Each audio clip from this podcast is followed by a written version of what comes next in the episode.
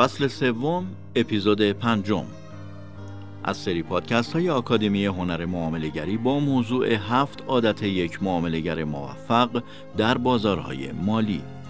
5. تمرکز بر مدیریت ریسک و محافظت از سرمایه.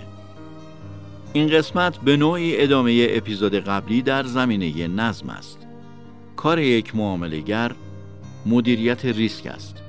در برگشت قیمت به سمت مخالف معامله شما اضطراب نداشته باشید. به یاد داشته باشید شما نتیجه را کنترل نمی کنید. این چیزی است که بازار کنترل می کند، اما قطعاً می توانید خطر را کنترل کنید و این همان چیزی است که باید روی آن تمرکز کنید.